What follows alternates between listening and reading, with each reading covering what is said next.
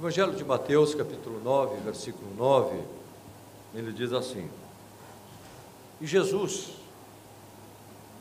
passando adiante dali, ele viu assentado na alfândega um homem chamado Mateus e disse-lhe: Segue-me. E ele, Mateus, levantando-se, o seguiu. E aconteceu que, estando ele em casa, sentado à mesa, chegaram muitos publicanos e pecadores e sentaram-se juntamente com Jesus e seus discípulos. E os fariseus, vendo isso, disseram aos seus discípulos: Por que come o vosso mestre com os publicanos e pecadores? Jesus, porém, ouvindo, disse-lhes: não necessitam de médico os sãos, mas sim os doentes. Ide, porém, e aprendei o que significa misericórdia quero e não sacrifício. Porque eu não vim para chamar os justos, mas os pecadores ao arrependimento. Amém. Curve a sua cabeça, irmão, irmã, vamos orar, vamos falar com Deus. Senhor, obrigado por essa palavra.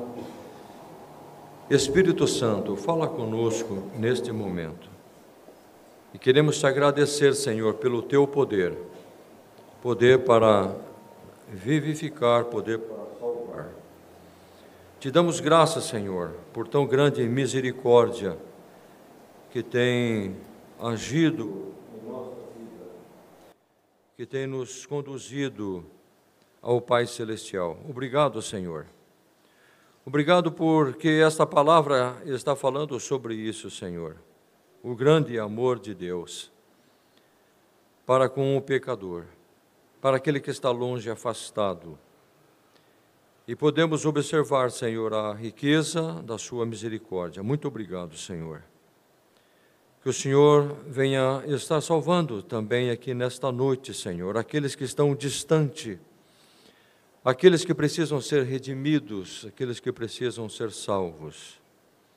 Senhor amado, fala com cada um nesta noite, que o teu nome seja glorificado para todo sempre. Nós oramos em nome de Jesus e todos dizem: novos membros da família de Deus foi o evangelho de Jesus Cristo.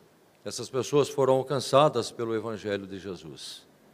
Então a conversão de uma pessoa, ela é ela é de suma importância. É esta a razão pela qual Jesus veio. Jesus disse: Ide por todo o mundo e pregai o Evangelho a toda a criatura. O Evangelho não é para ser discutido e nem guardado. O Evangelho é para ser pregado.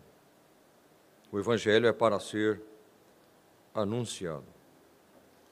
E quando Jesus veio, ele fez exatamente isso e deixou o exemplo para todos nós.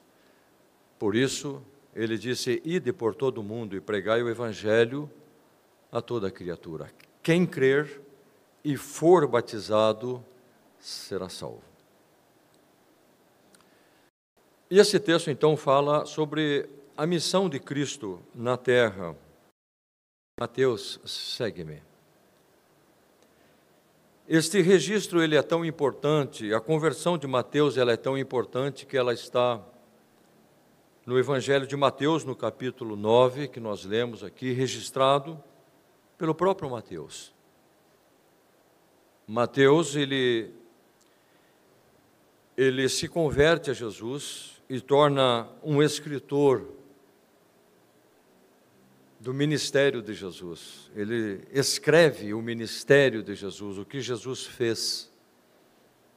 E este livro então leva o seu nome, o Evangelho de Mateus. Você pode entender o que Jesus faz com uma pessoa. E o Evangelho também de Marcos, ele apresenta esta, este fato. O Evangelho de Marcos, no capítulo 2, versículo 13, também fala sobre a conversão de Mateus. E o Evangelho de Lucas, no capítulo 5, também narra Marcos e Lucas é, traz o nome de Levi, que quer dizer alguém que é unido, quer dizer, ligado, vinculado. E Mateus é, traz é, a palavra ou o nome Mateus, que quer dizer dádiva de Deus ou presente de Deus. Então, Mateus era uma dádiva, um presente de Deus, e ele provavelmente na sua infância até a sua juventude estava muito ligado, muito vinculado à sua, à sua família. E com o tempo, Mateus ele foi, ou Levi, ele foi se afastando foi escolhendo, fazendo escolhas, decisões na sua vida e foi se afastando do bom caminho. Então, por isso que nós vemos o registro de Mateus nas, nos três evangelhos, para que a gente possa entender a, a importância da conversão de um pecador e o poder do Evangelho que pode alcançar uma pessoa que está longe de Jesus e que precisa de salvação. Então, a conversão de Mateus é para entendermos que, para o homem, para as pessoas, pode ser impossível, mas para Deus tudo é possível. Para Deus todas as coisas são possíveis. Se você observar o capítulo 8 de Mateus, também no capítulo 9, a partir do versículo 1, você vai ver que uh, ocorre alguns milagres. Jesus realiza é, outros milagres em seu ministério. Por exemplo, é, no capítulo 8, versículo 28, fala sobre a libertação de um homem extremamente endemoniado, um homem que tinha seis mil demônios. Então nós podemos ver que é, Jesus ele tem o poder sobre os espíritos imundos, sobre os demônios. No mesmo capítulo 8, versículo 23, Jesus apazigua uma tempestade. Os discípulos estavam num barco e sobreveio uma grande tempestade, e então Jesus acalma ele se levanta no meio do, do barco e repreende os ventos, e seguiu-se uma grande bonança. E aqui no capítulo 9, o versículo 1 fala sobre a cura de um paralítico, mostrando que Jesus também ele tem poder sobre eh, as enfermidades. Então, eh, os evangelhos narram os milagres de Jesus para entendermos que ele tem poder sobre a natureza de acalmar a tempestade os ventos, que ele tem o poder de libertar aquelas pessoas que estão terrivelmente possessas, ele tem o poder sobre os demônios. E quando Jesus cura também um paralítico, está nos dizendo que ele tem o poder sobre as enfermidades, sobre as doenças. E é interessante que a conversão de Mateus vem após a cura de um paralítico. Alguém disse que a conversão de Mateus ela está depois de um milagre de um paralítico, porque não há nada que paralise mais uma pessoa do que o desejo excessivo pelo ouro ou pelo amor ao lucro. Então, o amor ao dinheiro, o amor ao lucro, estava paralisando Mateus. É, nos tempos de Jesus, alguém que olhasse para um, um publicano, que é o caso de Mateus, alguém que olhasse para um coletor de impostos, que era o caso de Mateus, Alguém que olhasse para Mateus eh, diria assim: esta é uma pessoa impossível de ser salva. Alguém que olhasse para um publicano diria: não, esse não tem condição de se salvar. Ele é uma pessoa extremamente pecadora. A gente leu aqui no texto que quando Mateus ele então aceita o convite de Jesus para segui-lo, tornar-se um discípulo de Jesus, Mateus reúne na sua casa publicanos e pecadores. Publicano, então entendemos que é um coletor de impostos. E quem eram os outros? Sabe quem eram os outros? Eram ladrões, criminosos, vagabundos, prostitutas, assassinos, pessoas que não que não tinham o que fazer, não tinham uma boa moral. Estes eram os amigos de, de Mateus. Então, quem olhasse para Mateus diria: é impossível.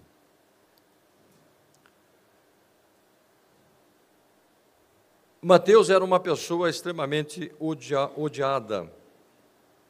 Mateus era rejeitado. Mateus era uma pessoa evitável. Ninguém conseguiria sentar com Mateus e conversar. Ninguém convidaria ele para, para uma festa. Mateus estava proibido até mesmo de entrar numa sinagoga e assistir um culto. Então as pessoas evitavam ele. Mateus era uma pessoa indesejável. Ninguém queria associar-se a não ser esses tipos de amigos. Por três razões. Mateus era um judeu que trabalhava para o romano, para os romanos. A segunda razão é que esse trabalho aos romanos ele extorquia os seus próprios irmãos, que eram os judeus. Mateus era um judeu que cobrava dos judeus. Então, o Império Romano dava um valor para Mateus cobrar.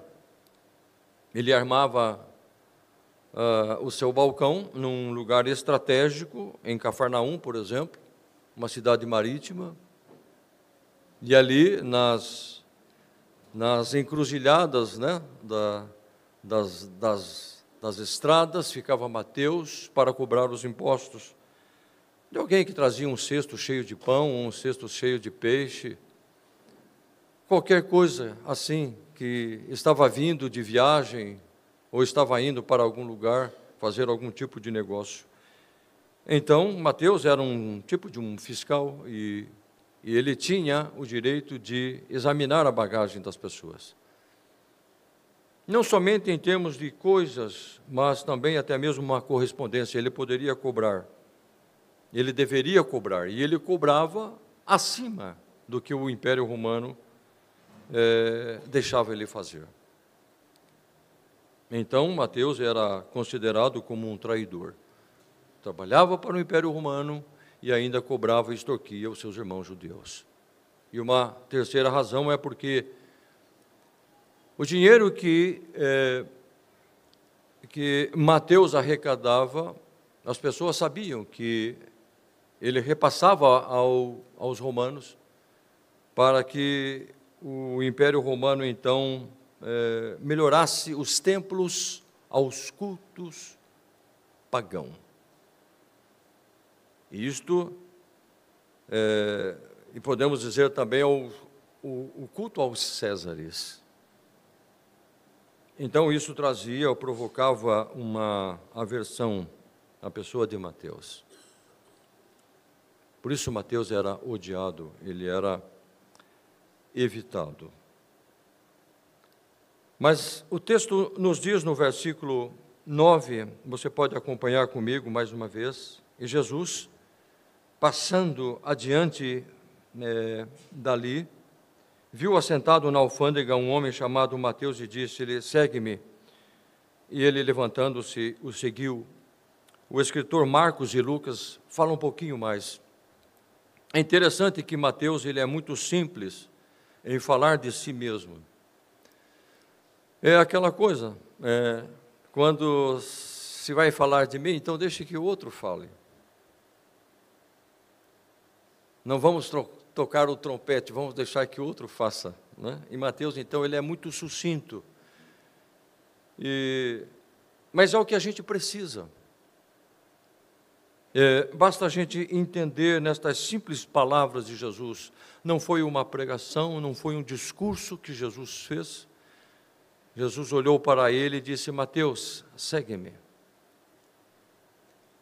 E aqui nós, nós temos então um registro suficiente para entendermos o amor de Deus, o chamado de Jesus e a prontidão que devemos ter.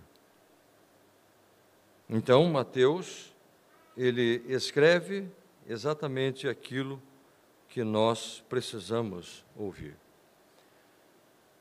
Ele não fala, ah, eu era isto, eu era aquilo, eu fiz isto ou eu fiz aquilo. Não.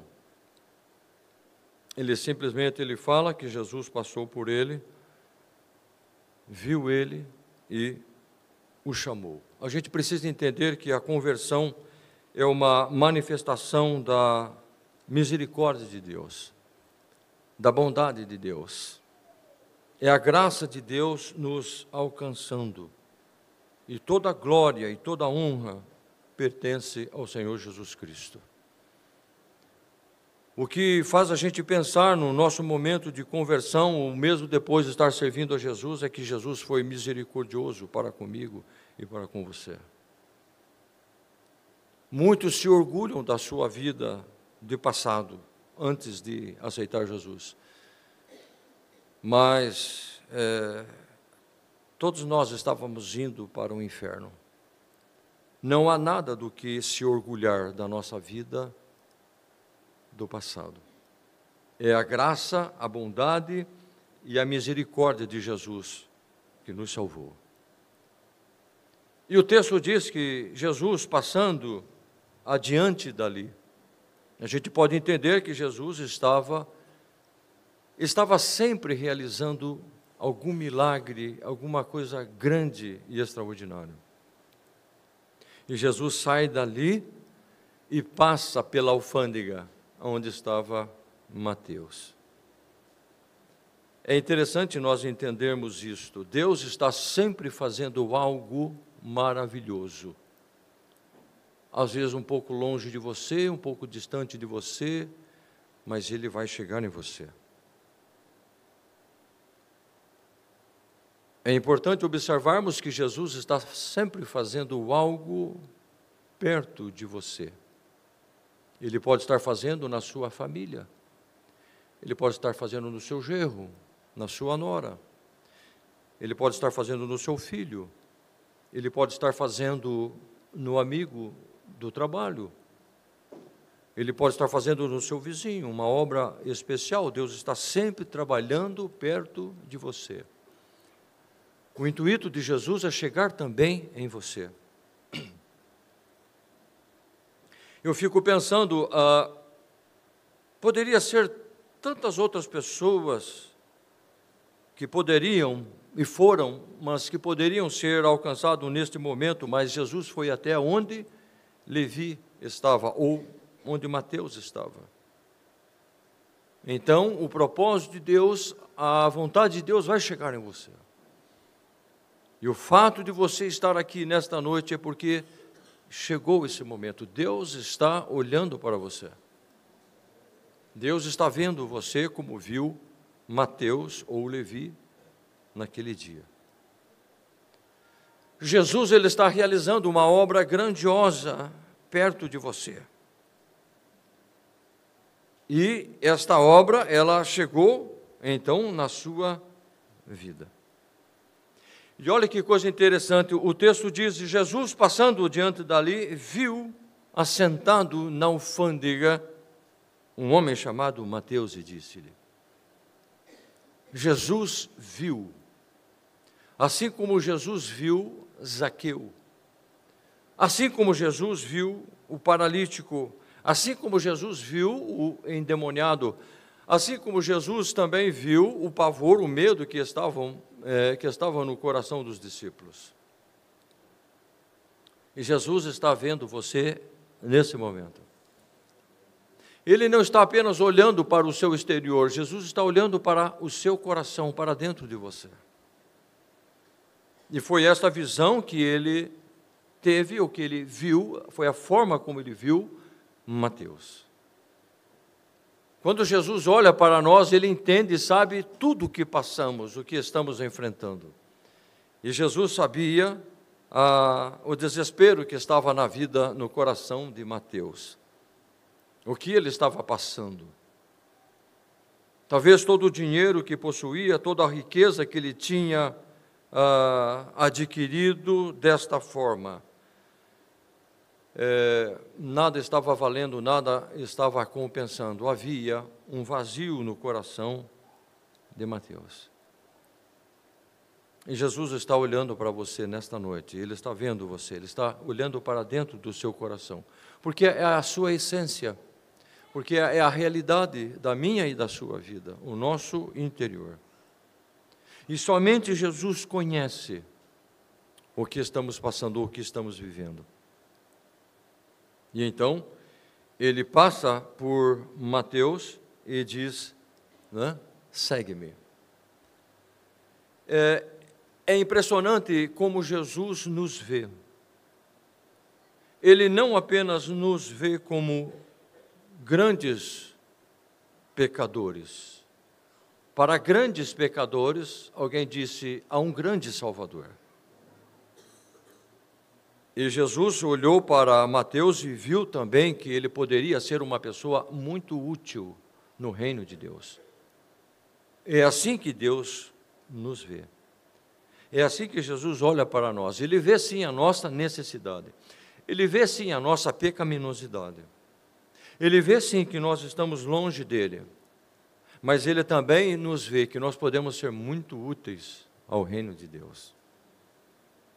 E eu acredito que é, Jesus olhou para Mateus e viu que ele poderia ser um grande escritor no reino de Deus. E hoje nós estamos lendo o Evangelho de Mateus porque Jesus o salvou e Jesus o trouxe para segui-lo e ele se tornou o escritor do Evangelho que leva o seu nome, Mateus. Você pode ser muito útil no reino de Deus. Talvez você não, não se veja, talvez você não se ache uma pessoa que possa ser útil ou que possa ter um dom, ou que possa contribuir, ou que possa ajudar outras pessoas. Mas Deus o vê. Você sabia que antes de você nascer, antes de você vir a este mundo, não importa a idade que você está, mas há dentro de você talentos, dons que Deus pôs em você para você vir a este mundo Deus o capacitou para vir a este mundo, para você contribuir, para você ajudar, para você ser útil, para você ser uma bênção.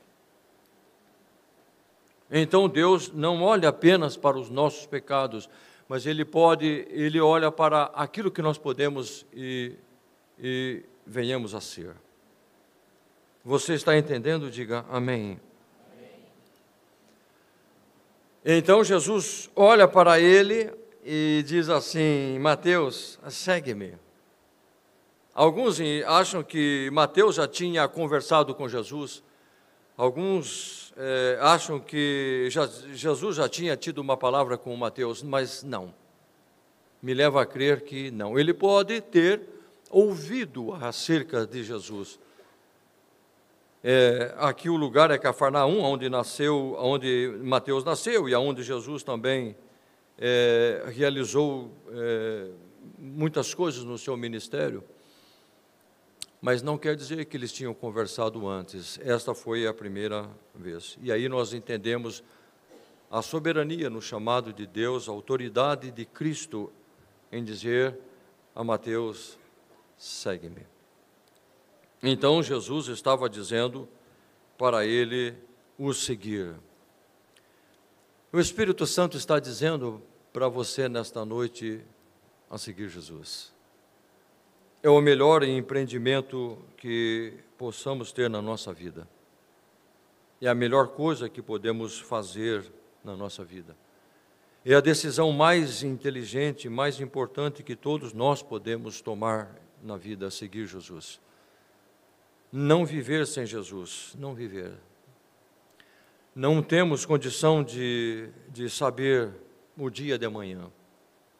Mas com Cristo nós podemos ter uma certeza do nosso futuro, do nosso destino. E é isso que aconteceu com Mateus. Mateus não disse, Senhor, deixa eu pensar um pouquinho, deixa eu pensar melhor. Eu tenho aqui algumas coisas ainda para terminar. Veja, Senhor, eu tenho esta fila de pessoas para atender. Eu tenho que confiscar esse, esse, esse pessoal. Não, mas ele não disse nada. O Evangelho de Lucas, capítulo 5, como informamos aqui aos irmãos no versículo 28, diz que, deixando tudo, quando Jesus faz o convite a Mateus, Lucas capítulo 5, verso, verso 28, a Bíblia diz que ele deixou tudo e seguiu Jesus. É maravilhoso isto, porque isto se chama renúncia.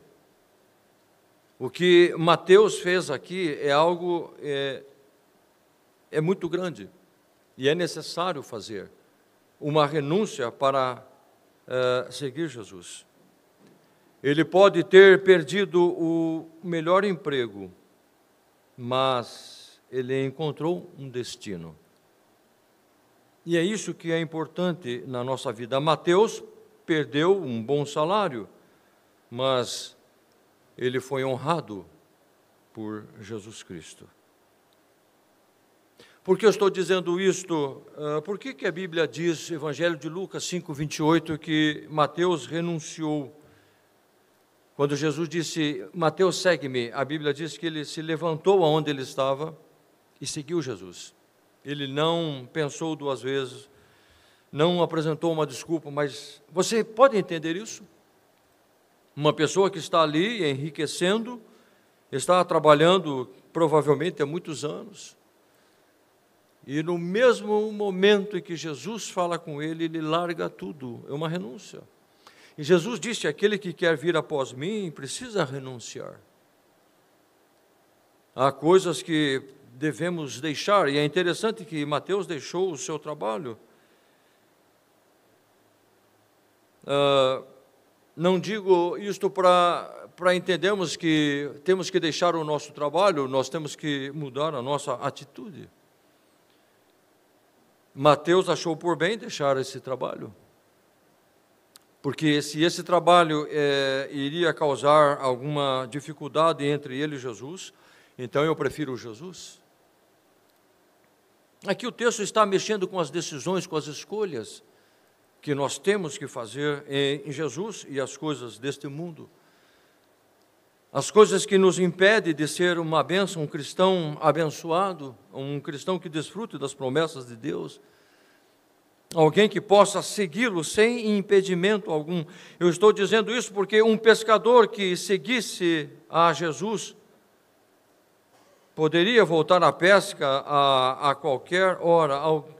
Agora, um publicano que abandonasse o seu posto para seguir Jesus, no dia seguinte já tinha outra pessoa no seu lugar.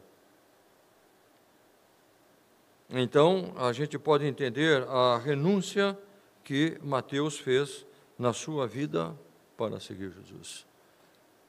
E não há uma vida cristã plena sem renúncias, sem deixar algo que nos atrapalhe para servirmos a Jesus plenamente. Olha o que diz o versículo, então, o versículo 9. E, e então Jesus disse a ele: Segue-me. E ele, levantando-se, os seguiu. Ele seguiu Jesus a partir daquele momento. Estrada fora, ele seguiu Jesus. Aonde Jesus foi, ele ia. Onde Jesus estava, estava Mateus. E se você for observar no capítulo 10, é, uma página depois, capítulo 10, versículo 1. E chamando os seus doze discípulos, deu-lhes poder sobre os espíritos imundos, para expulsarem e para curarem toda enfermidade e todo mal. Ora, os nomes dos doze apóstolos são o primeiro Simão, chamado Pedro, Andrés, irmão, Tiago, filho de Zebedeu, e João, seu irmão, Filipe, Bartolomeu, Tomé, e Mateus, o publicano. Ali estava Mateus, né?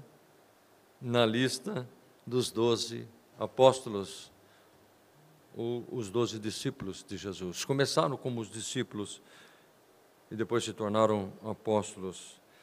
Discípulos é aqueles que são chamados, são os alunos, aqueles que aprendem com o seu mestre. O apóstolo é aquele que é enviado. E a história conta que é, Mateus ele foi fiel a vida toda a Jesus. Mateus se tornou um mártir. Ele pregou na Macedônia, ele pregou na Etiópia, na Síria e, por último, na Etiópia, ele morreu como mártir por amor ao Evangelho de Jesus, por amor a Cristo Jesus. No capítulo 9, então, ainda no versículo 10, aconteceu que, estando ele em casa sentado à mesa, Chegaram muitos publicanos e pecadores e sentaram-se juntamente com Jesus e seus discípulos. Vamos ler é, o relato de, de Lucas no capítulo 5, versículo 27. O evangelista Lucas ele diz assim no verso 27 do capítulo 5: e depois disso saiu e viu um publicano chamado Levi assentado na recebedoria e disse-lhe: Segue-me. E ele, deixando tudo, levantou-se e o seguiu. Agora, olha o versículo 29. E fez-lhe Levi um grande banquete na sua casa. É muito interessante esse texto, é maravilhoso. Levi não apenas abriu o seu coração para Jesus. Levi ou Mateus abriu também a porta da sua casa para Jesus. Jesus ele tem que ser Senhor do nosso coração e de tudo o que nós temos. Todas as coisas que nós temos têm que estar à, à mercê da vontade de Jesus. Ele tem que ser Senhor. Jesus é Senhor de tudo o que temos. E em gratidão, ser grato a Jesus, Jesus é, Mateus então, o Levi, ele faz um, um grande, não foi um pequeno, um grande banquete. E era tão grande esse banquete que tinha uma multidão. Olha o que o texto diz, puder deixar ainda, Lucas 5, 29, uma multidão de publicanos e outros. A gente mencionou aqui o que seriam os outros. Então ele fez uma, um banquete, um grande banquete, em gratidão a Jesus. O verso 29 diz: E fez-lhe Levi um grande banquete. Então, esse banquete era primeiro para Jesus, para agradecer Jesus por tão grande salvação. Você pode entender isso, irmão? Ser grato a Jesus por lhe salvar. Nós podemos fazer algo para agradecer a Jesus por aquilo que Ele tem feito por nós. Sermos gratos por tão grande bondade, amor. A segunda razão, eu acredito, pela qual Ele fez um grande banquete, seria para testemunhar daquilo que tinha acontecido na sua vida. Ele, outrora, estava numa alfândega, sozinho, com o coração perturbado, Jesus disse: Segue-me. Ele é salvo, agora abre a, as portas da sua casa e traz os seus amigos Depois que nós aceitamos a Jesus, nós precisamos testemunhar aqueles que eram os nossos amigos. Nós podemos conduzir essas pessoas agora para Jesus. Mudamos a, a nossa forma de viver. Não praticamos mais o que eles faziam. Agora nós precisamos testemunhar do que Jesus fez em nós.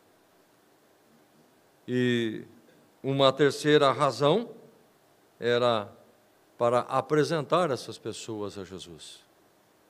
Olha a atitude de Mateus. Eu vou fazer um grande banquete em honra a Jesus, por aquilo que ele me, me fez.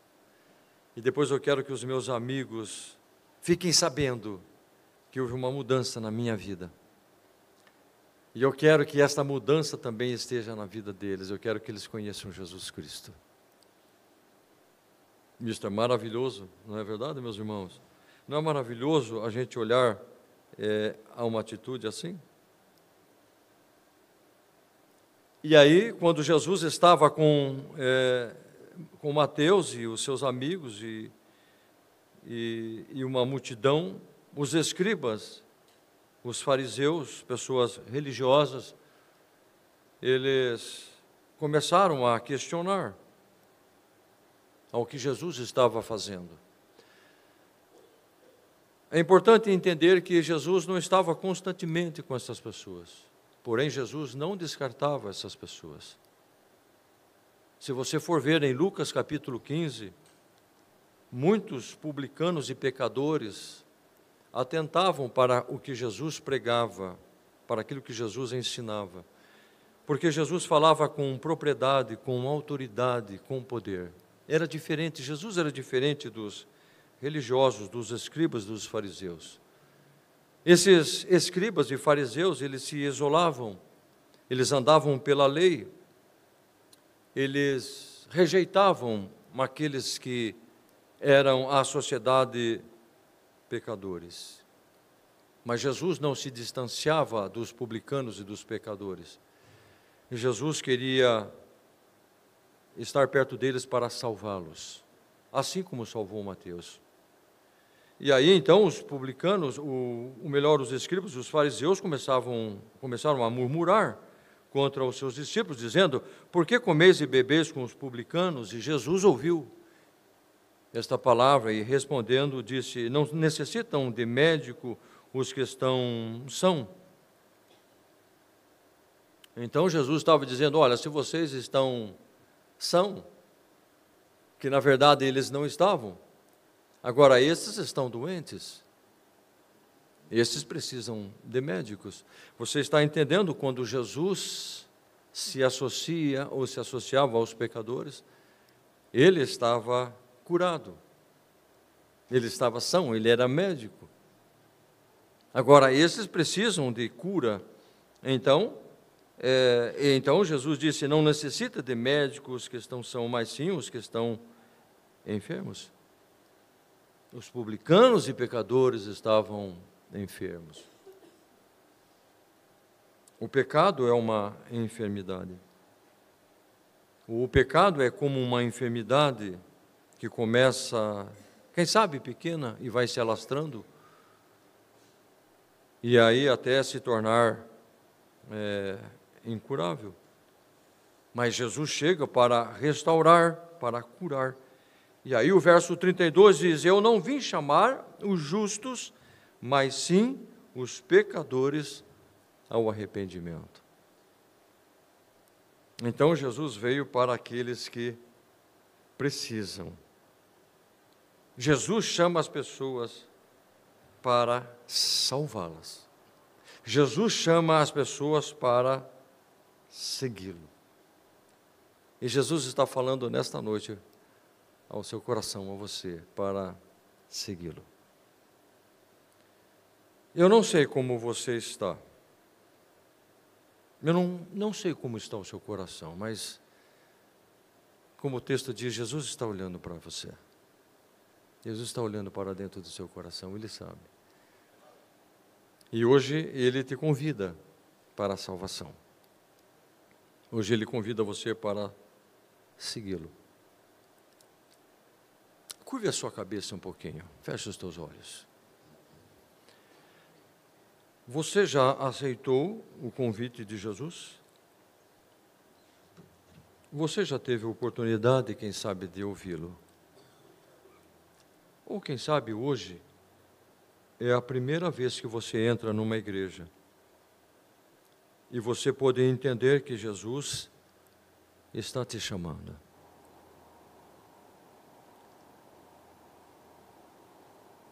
E Ele está te propondo nesta noite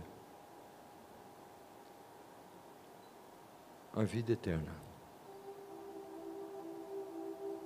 Ele quer te salvar. Ele quer perdoar os teus pecados. E quer fazer de você um, um instrumento, uma pessoa que venha abençoar a vida de outros. Quem sabe você diz assim, pastor, eu estou cheio de problemas. Como é que eu posso ajudar o outro? Mas Jesus vai fazer uma obra tão grande em você que você vai ficar curada, liberta, e você vai poder ajudar outros, como Mateus. Mateus só pensava em si, estava doente, precisava de um médico para a sua alma, e por isso Jesus entrou na vida dele. Jesus é o médico da alma, e aquele que cura dos pecados. A enfermidade vai definhando, pode definhar uma pessoa. O pecado leva à morte. E por isso Jesus quer te salvar nesta noite. Basta você entender a sua voz. E você ouviu a voz dele nesta noite. Por isso eu quero te perguntar nesta noite: Quer entregar sua vida para Jesus? Você pode fazer isto agora. Levante a sua mão direita. Você que nesta noite quer entregar sua vida para Jesus. Onde você está? Levante a sua mão